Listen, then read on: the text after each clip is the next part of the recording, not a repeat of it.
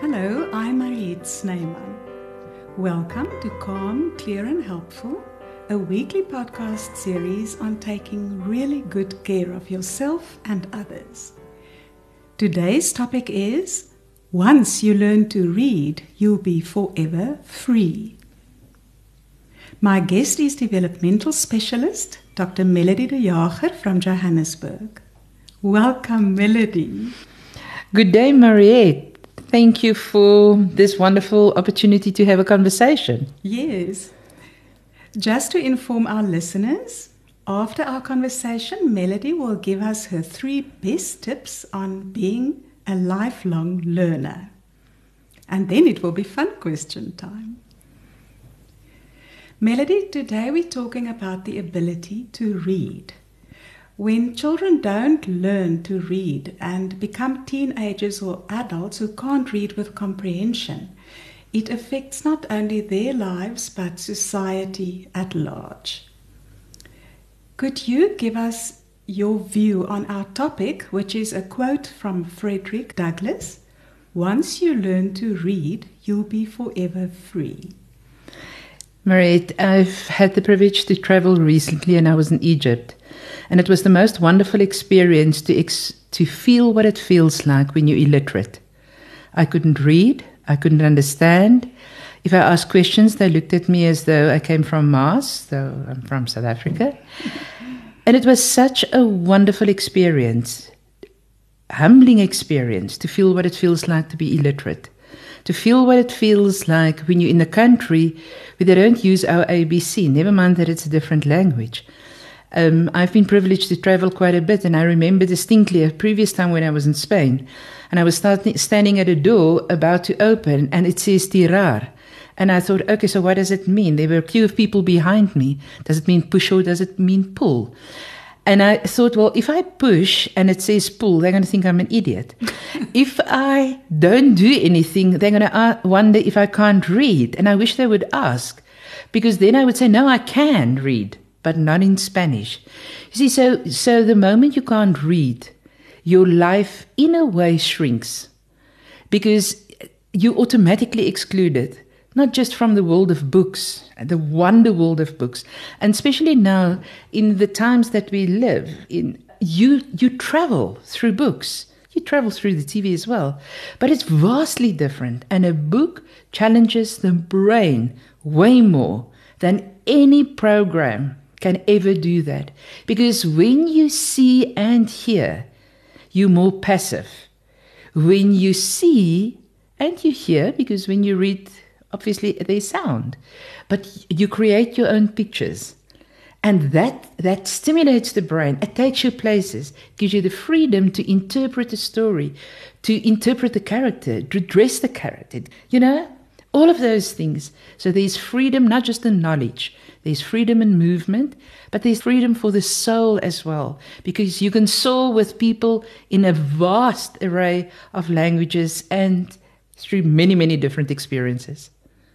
You put it so beautifully. You make me grateful that I can read. Now, uh, if we get down to facts, can you tell us about the South African scenario regarding children and reading according to the PIRLS study? If anybody is in education, they would know th- the PIRLS have been with us for the last 10 odd years.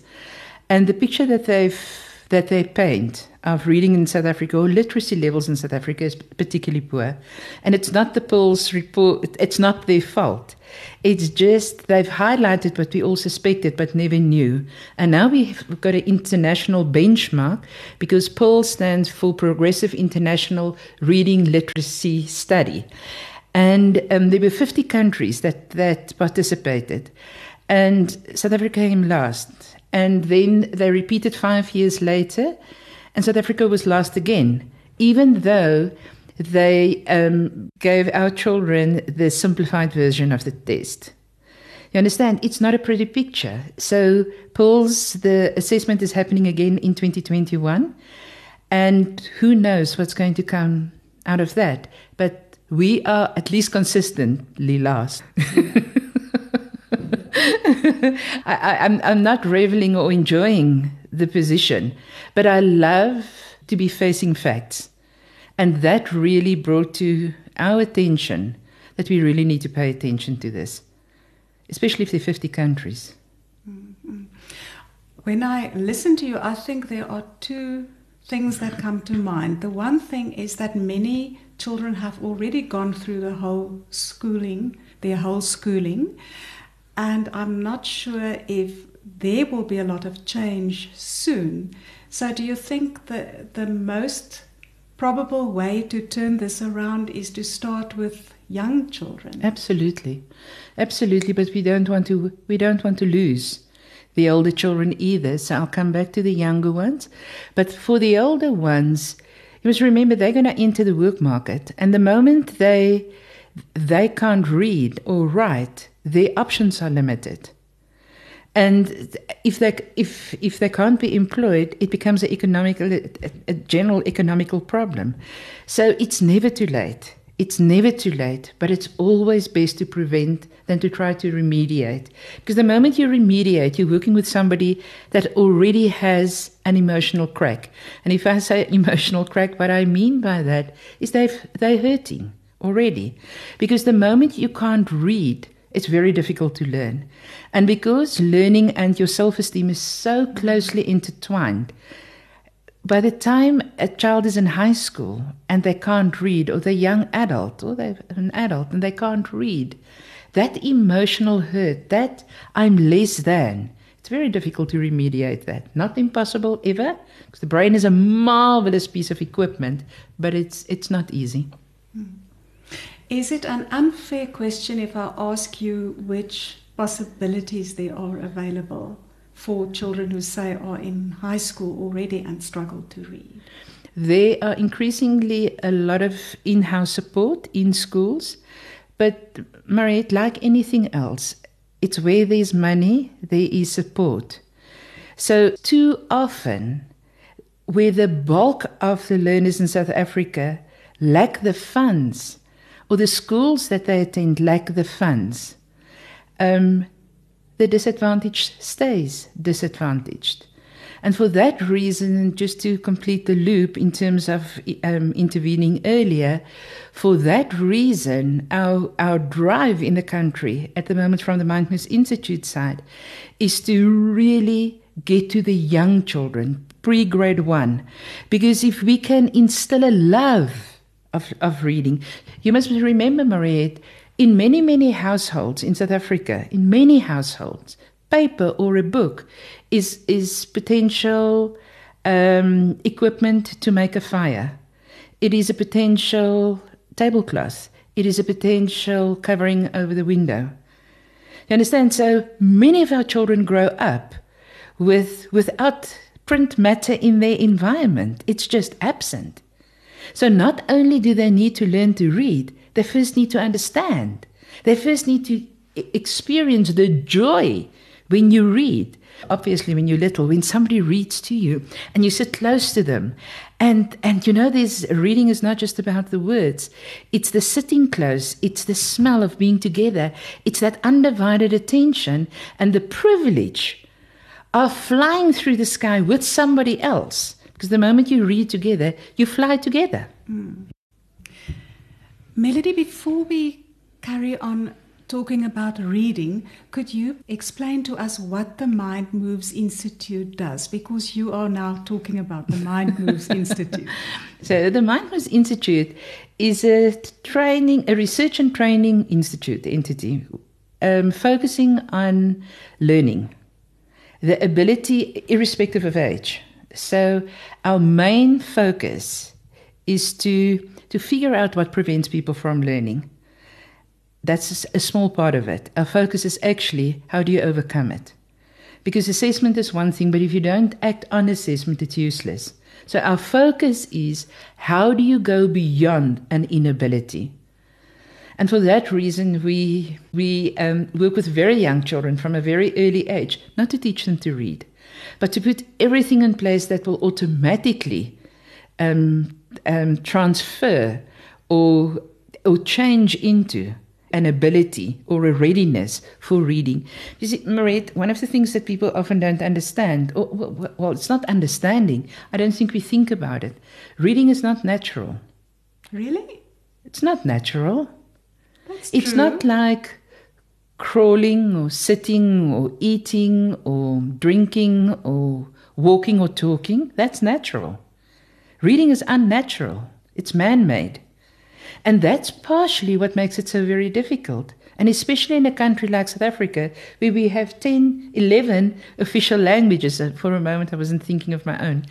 so, the 10 other languages, the, it makes it very difficult for anybody to really be proficient in one language.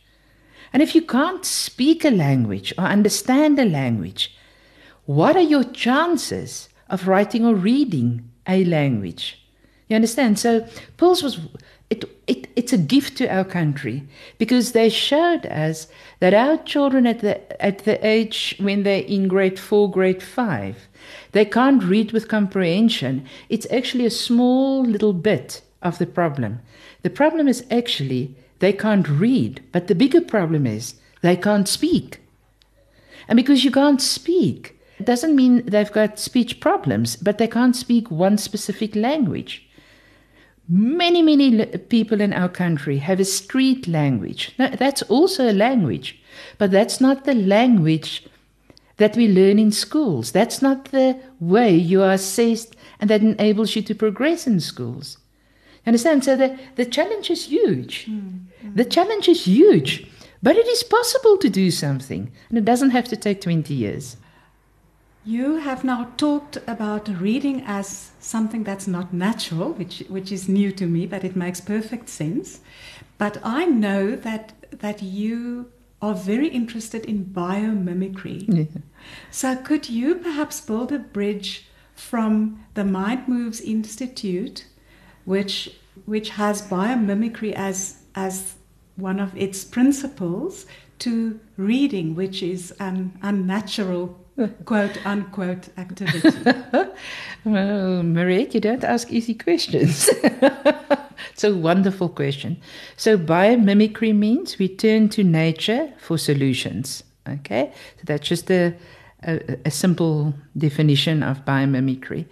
So, you see, the thing is, biomimicry and mirror neurons in human beings go hand in hand. So, I'm not saying humans are monkeys. I'm just using an expression monkey see, monkey do. okay. okay. So if children grow up seeing people read, what they, do they want to do? They want to read. So they see people write. What do they want to do? They want to write. Okay.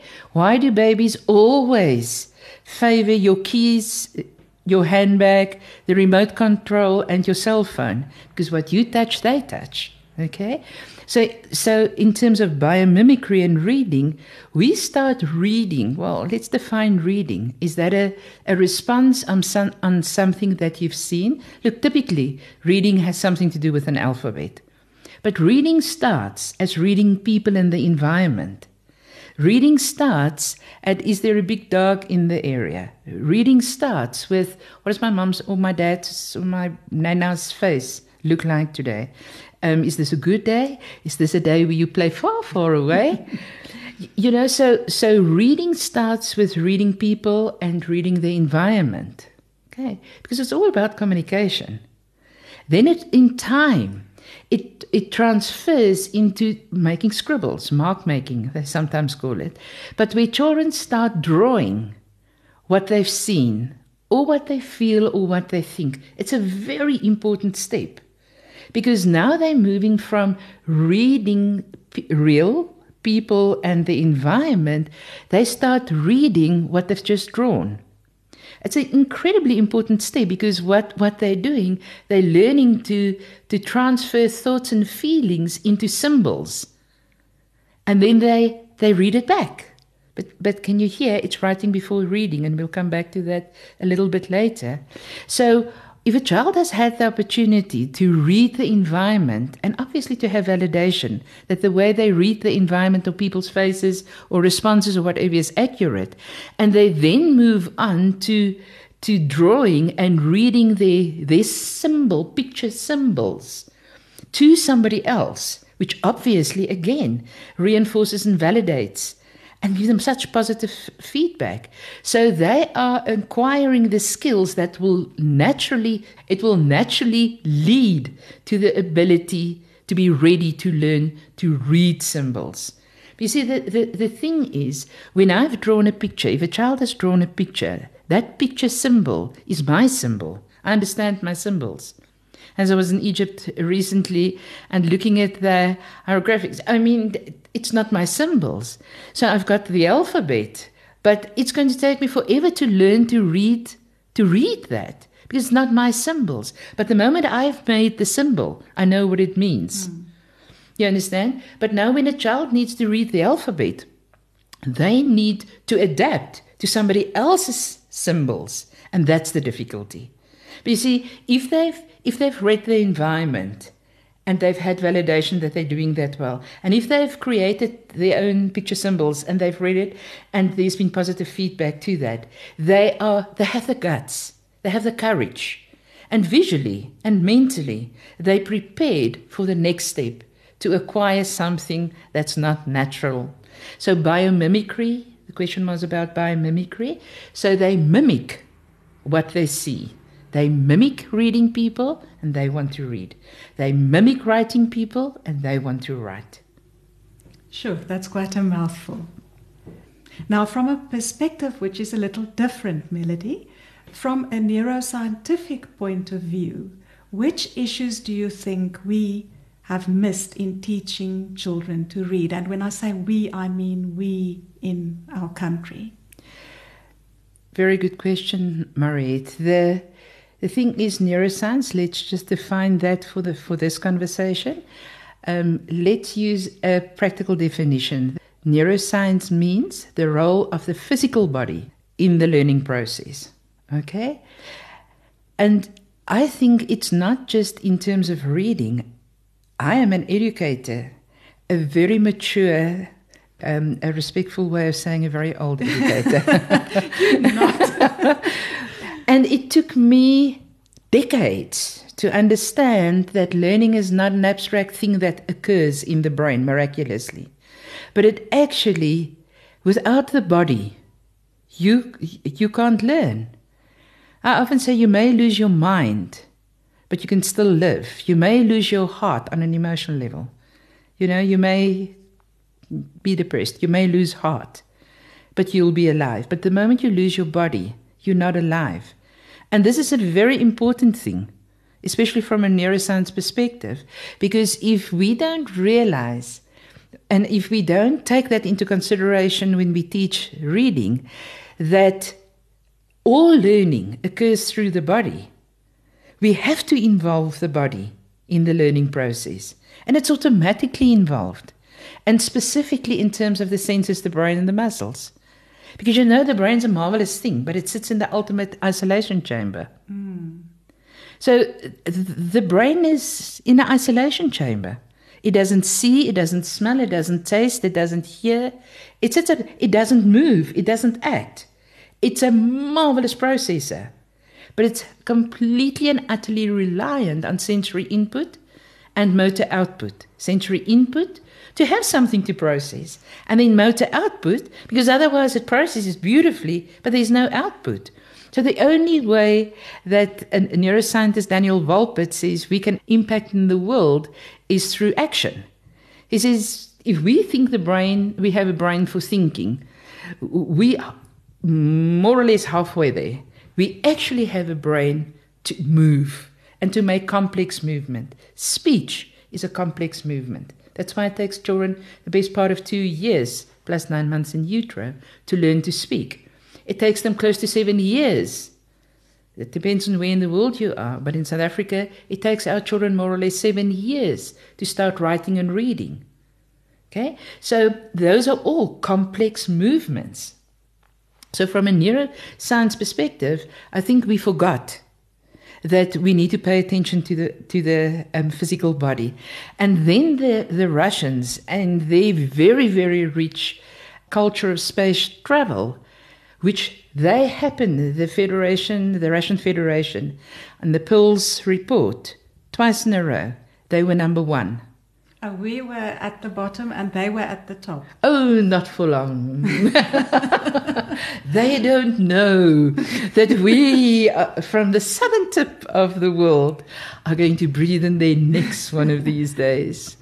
But because it's in my interaction with Russian neurologists that I came to understand that, and this is new research, it was only published in 2018, 2019, that gravity is an amazing, is an enormous factor in the entire learning process. But it's more than just the learning process. It's gravity is important for emotional stability. Gravity is important for cognition, the ability to develop your thinking, of which writing and reading are advanced skills. Okay? Now, what about gravity?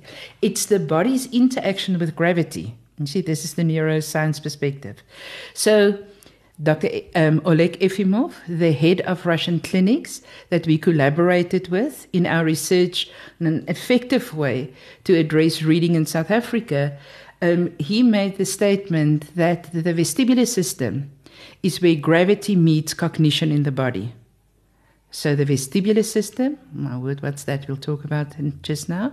But the vestibular system is the place where gravity meets cognition. Okay, so the vestibular system is in your neck and your ears. So posture is incredibly important in one's ability to develop your thinking. But for that, your feet need to be able to interact with gravity. And you know, in South Africa, when, when I travel, and I don't enjoy traveling by plane in South Africa, I drive. So I love seeing this beautiful country. And I'm always amazed at these young children that walk for kilometers to go to school. And one naturally has a tendency to feel sorry for them. And it is far, and they are little. But you know what we don't realize? They're privileged. Because every step that they take is actually working in their favor. Because the, the more you walk, there is wonderful research to support that.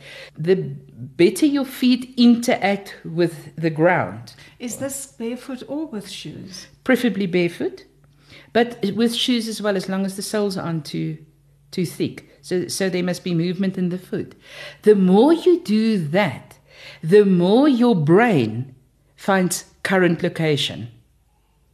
So the moment your, your brain knows where your feet are, your brain has current location. And the moment it has current location, what happens if you you want to activate your GPS? If it lacks current location, what happens? It goes recalculating, recalculating. You can't move forward. It's the same with the emotions. It's the same with the brain. And that happens to a lot of children when it comes to learning. So, what happens in South Africa with these wonderful children who walk long distances, the first building block for literacy is in place. But then, for some reason, it doesn't transfer. It doesn't, it has to do with language, exposure to the language of instruction in the classroom. And it also has something to do with um, eye hand coordination and the ability to work at um, elbow distance from the eyes. It's a complete topic for another day. Mm-hmm. Let me just ask you when you talk about a healthy relationship with gravity as a precondition for learning to read, if a parent is now listening to this conversation, what should they look out for to know whether their child has a healthy relationship with gravity? If nobody taught your child to draw, but your child draws spontaneously, look at your child's drawing. Because the moment your child draws him or herself without a line under their feet, okay, and they do that instinctively, they don't have a good relationship with gravity yet. And if you look at the drawing and your child is five years and a little bit older, and they don't spontaneously draw a neck, you have another bit of confirmation that they're not aware of the neck yet. But can't they see it in the mirror? Mm. Yes, they can see it, but it's one of those amazing things about the brain. The brain always believes what it feels rather than what it sees. So if they're not aware of their neck yet, they are not ready to learn to write and read yet because you need a stable head and a still and stable body for the eyes to move independently of head movement in readiness for, for reading. You see, the, the brain is a, oh, it's a marvelous organ. And it, it's very economical in its use of energy. It hates, the brain doesn't like um, spending energy if it doesn't have to. So one can say the brain's lazy. No, it's economical in its use of energy.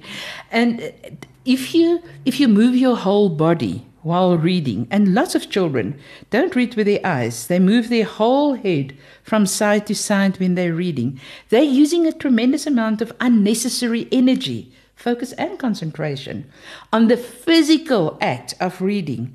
And there's very little energy and focus and concentration left to focus on what they are reading. So then they get the mechanics of reading right, but they still don't know what they are reading.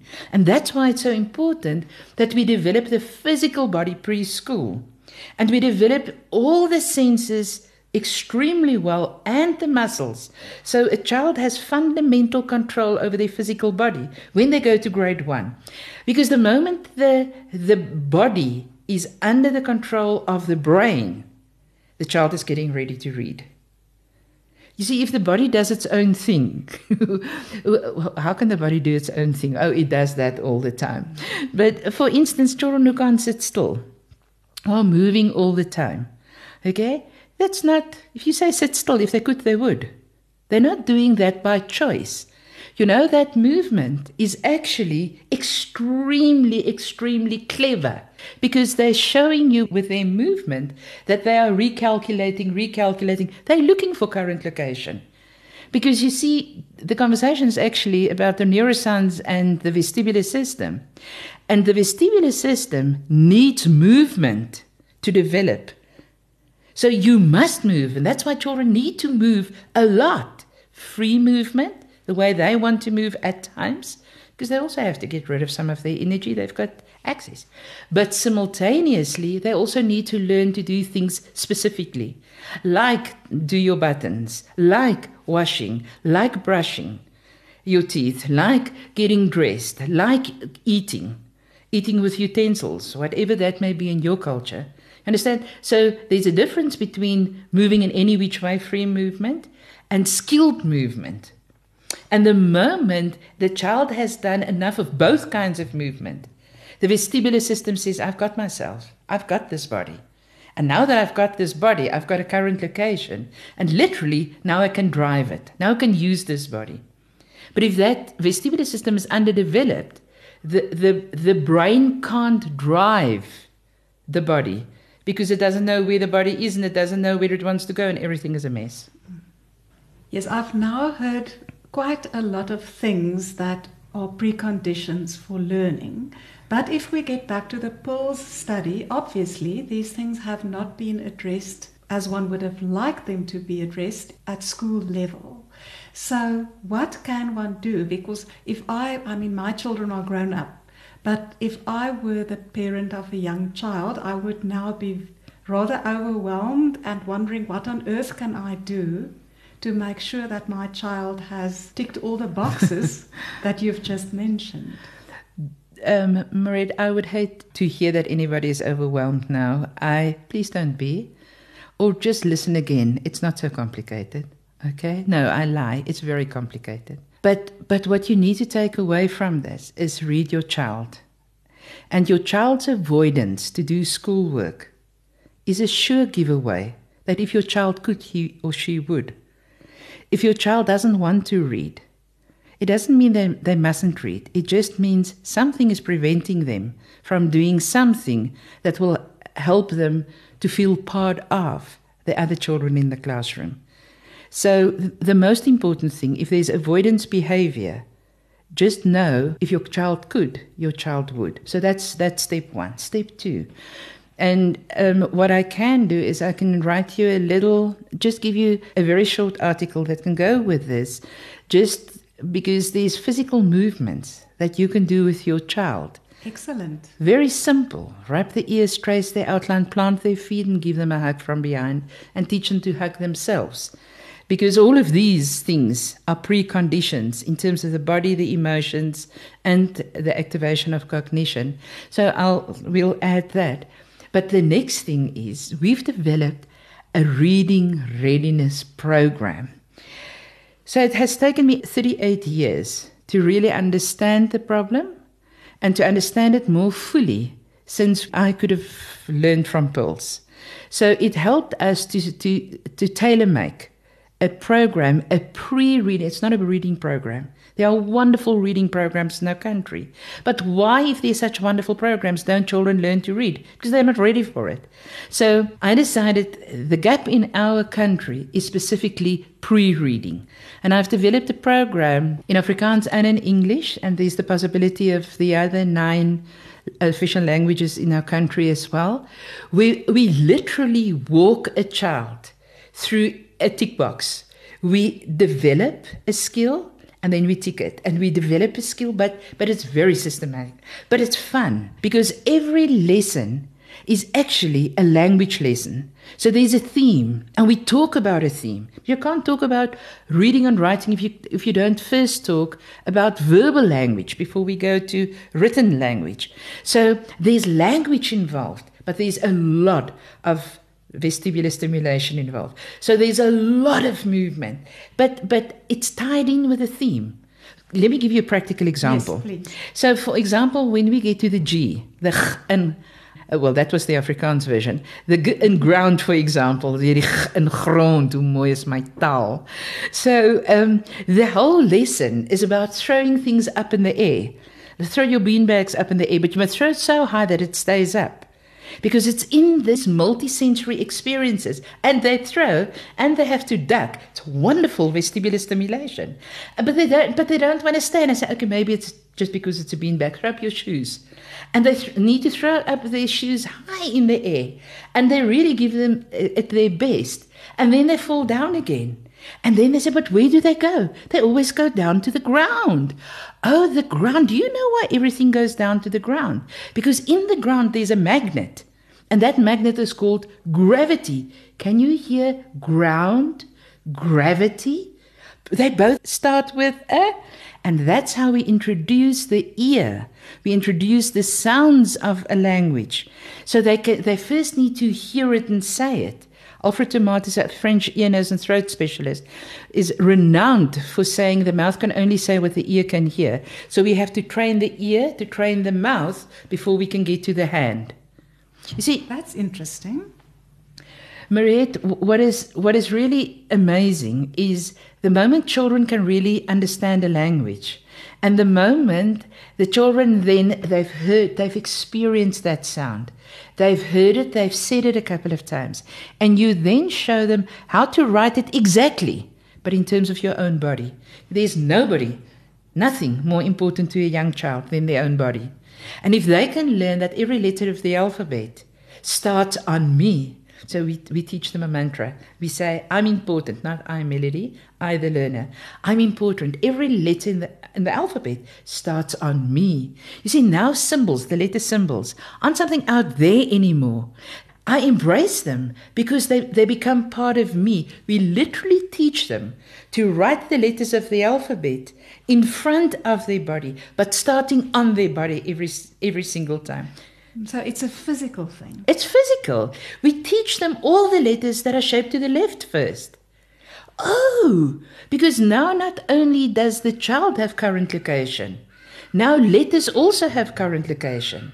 And the, it's a map. The body becomes a map for the letters of the alphabet. You understand? So all the letters that are shaped to the left are done first. Then all the letters that are shaped on the body, like the L and the I, second. And then all the letters shaped to the right are done last. Can you hear there's vast distance between the D in dog or dam and the B in bus and beautiful? And then they don't confuse them. Then they don't confuse them when they write them, and they definitely don't confuse them when they read them. Because there was a hole in our program. There's such an experience around every letter. And you need to know something else as well, you need to remember. The brain wires, the brain remembers things due to one or two th- reasons. The one is repetition, Two plus two is four. Two plus two is four. Just do it enough times and you'll remember. Okay? But that's, boring. That's very boring. Mm. But that's like walking through tall grass. Eventually, you will create a path. Okay? And that's how the brain works. That's where neuroscience comes in. It's literally walking through tall grass to create pathways because pathways bring light in the brain and light in the eyes. To talk for another day. So, so the brain learns either through repetition or a highly intense experience. How many times do you touch a boiling hot kettle? Hmm, just once. intensity was high enough. So, in our approach, we create such fun experiences around the shape and the look and the sound of a letter. They don't forget it. Forevermore, the g goes down to my, because when you shape it, it also goes down to the ground. It does. Yeah. Yeah, and the boot and bus, for example. What's the role of a bus? It's a conversation. When we introduce that letter, for example, and then you say, oh, well, they tell us. What does your mom and dad say about their bus? And well, well, it's very hmm. interesting that comes out there sometimes. That's a sneaky question. But but it's very clear to the children that the boss is there to check that you do your work. Okay? And then I say, well, how do you think they walk? Do you think they're walking with their nose on the ground? Or do you think they walk tall because they need to see and watch everybody? No, they definitely walk tall. And then we physically walk around walking tall. Because when we start writing the b in boss and hmm. beautiful, we have to start on the head, on me. Why? Because I'm very important. All the letters in the whole wide world starts on me. I am sorry that I am taking up so much time sharing a passion and in terms of the new approach because it's brand new it's some people call it revolutionary i just think it's fun i just think it's fun and it's literally a lock and key situation the program fits the bra- the way the brain naturally learns from a neuroscience perspective I think I want to go back and learn. I can't tell you how much fun I had while I was developing the program. I often wondered if anybody was watching me through the window while I was, because I literally did all the actions to make sure that it, it was fitting. You know, when you talked about reading uh, at the beginning of the conversation, and you said we, we use our body to read, then I realized I usually think of the eyes when you say we read. And I think of reading as a cognitive, a cognitive behavior. But you have shown me now that the brain always needs the body. It does. Mariette, it's actually something that we, and I'm very grateful that you've just built this bridge to something that we haven't discussed, and it will be brief. But what we also don't think about is that that writing and reading is predominantly sound. It has a visual component. But writing and reading is literally sound. Writing is putting sound on screen or paper. Reading is listening to what has been written on screen or paper. Okay? Because if reading was predominantly visual, people with low vision or no vision could never read. So their input is just different. So they, they read through touch. Their, eye, their hands are their eyes. But that's not a problem because reading is predominantly about sound. Hmm. And that's why our children need to learn to listen. Because if they don't learn to listen, it's incredibly difficult to learn to read. If they just watch and they don't listen, oh, there's such marvelous programs on the TV. There's such marvelous activities um, and games that children can play, but it's visually so stimulating that they don't have to pay attention to listening. And that's the other thing that parents can do. Teach their children to listen the first time. Not get in the bath, get in the bath, get in the bath, get in the bath. That's listening the fourth time. They need to know that when we listen, we need to listen the first time. Otherwise, they lack a fundamental skill that's necessary for writing and reading. Well, I'm now thinking that it won't help if you are angry with them to make them listen the first time. Maybe you should start listening to them the first time. Ah, Mariette, You see, writing and reading is a conversation. It's a conversation between the author and the reader. Okay, but it starts off as a conversation between two real people. And what we expect of others, mirror neurons, if we model that, if our child sees us listen to them, maybe they would also listen more to us. Mm. Thank you, Melody. Where can people get more information on the Mind Moves Reading Readiness Program? It's online if you Google e learning, that mind moves, .co.za, you'll find the reading program.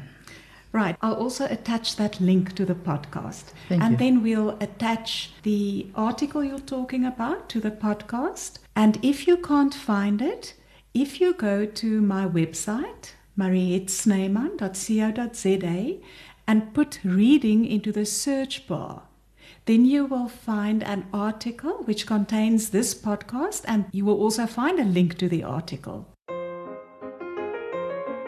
And now, Melody, your three best tips on being a lifelong learner. Marie, it's simple. Be open, be curious, and be courageous. Aren't you going to talk to us about it? you need to be open because if you if you're not open, how can you receive anything new? You need to be curious. So it's okay to be open, that's passive. You need to be curious, which is active. You're searching. And then you need to be courageous because not everything that's marvelous is easy. So one needs to persist and one needs to continue to learn because there's one of these silly little things, especially in terms of growing older, or as I call it, gaining more maturity. we think the brain will wear out. So we, we want to be very economical in the use of our brain. We don't want to challenge it. But it's actually the other way around. There is no research that backs the notion that using the brain will wear it out. As a matter of fact, using the brain um, energizes the brain. It makes it more youthful. So it's a wonderful way of um, aging youthfully. And just as a as a to the side, it's marvelous when grannies and grandpas become involved in reading to their grandchildren. Excellent. And now it's time for your fun question. Oh, okay. You're going to get marks, remember? Okay.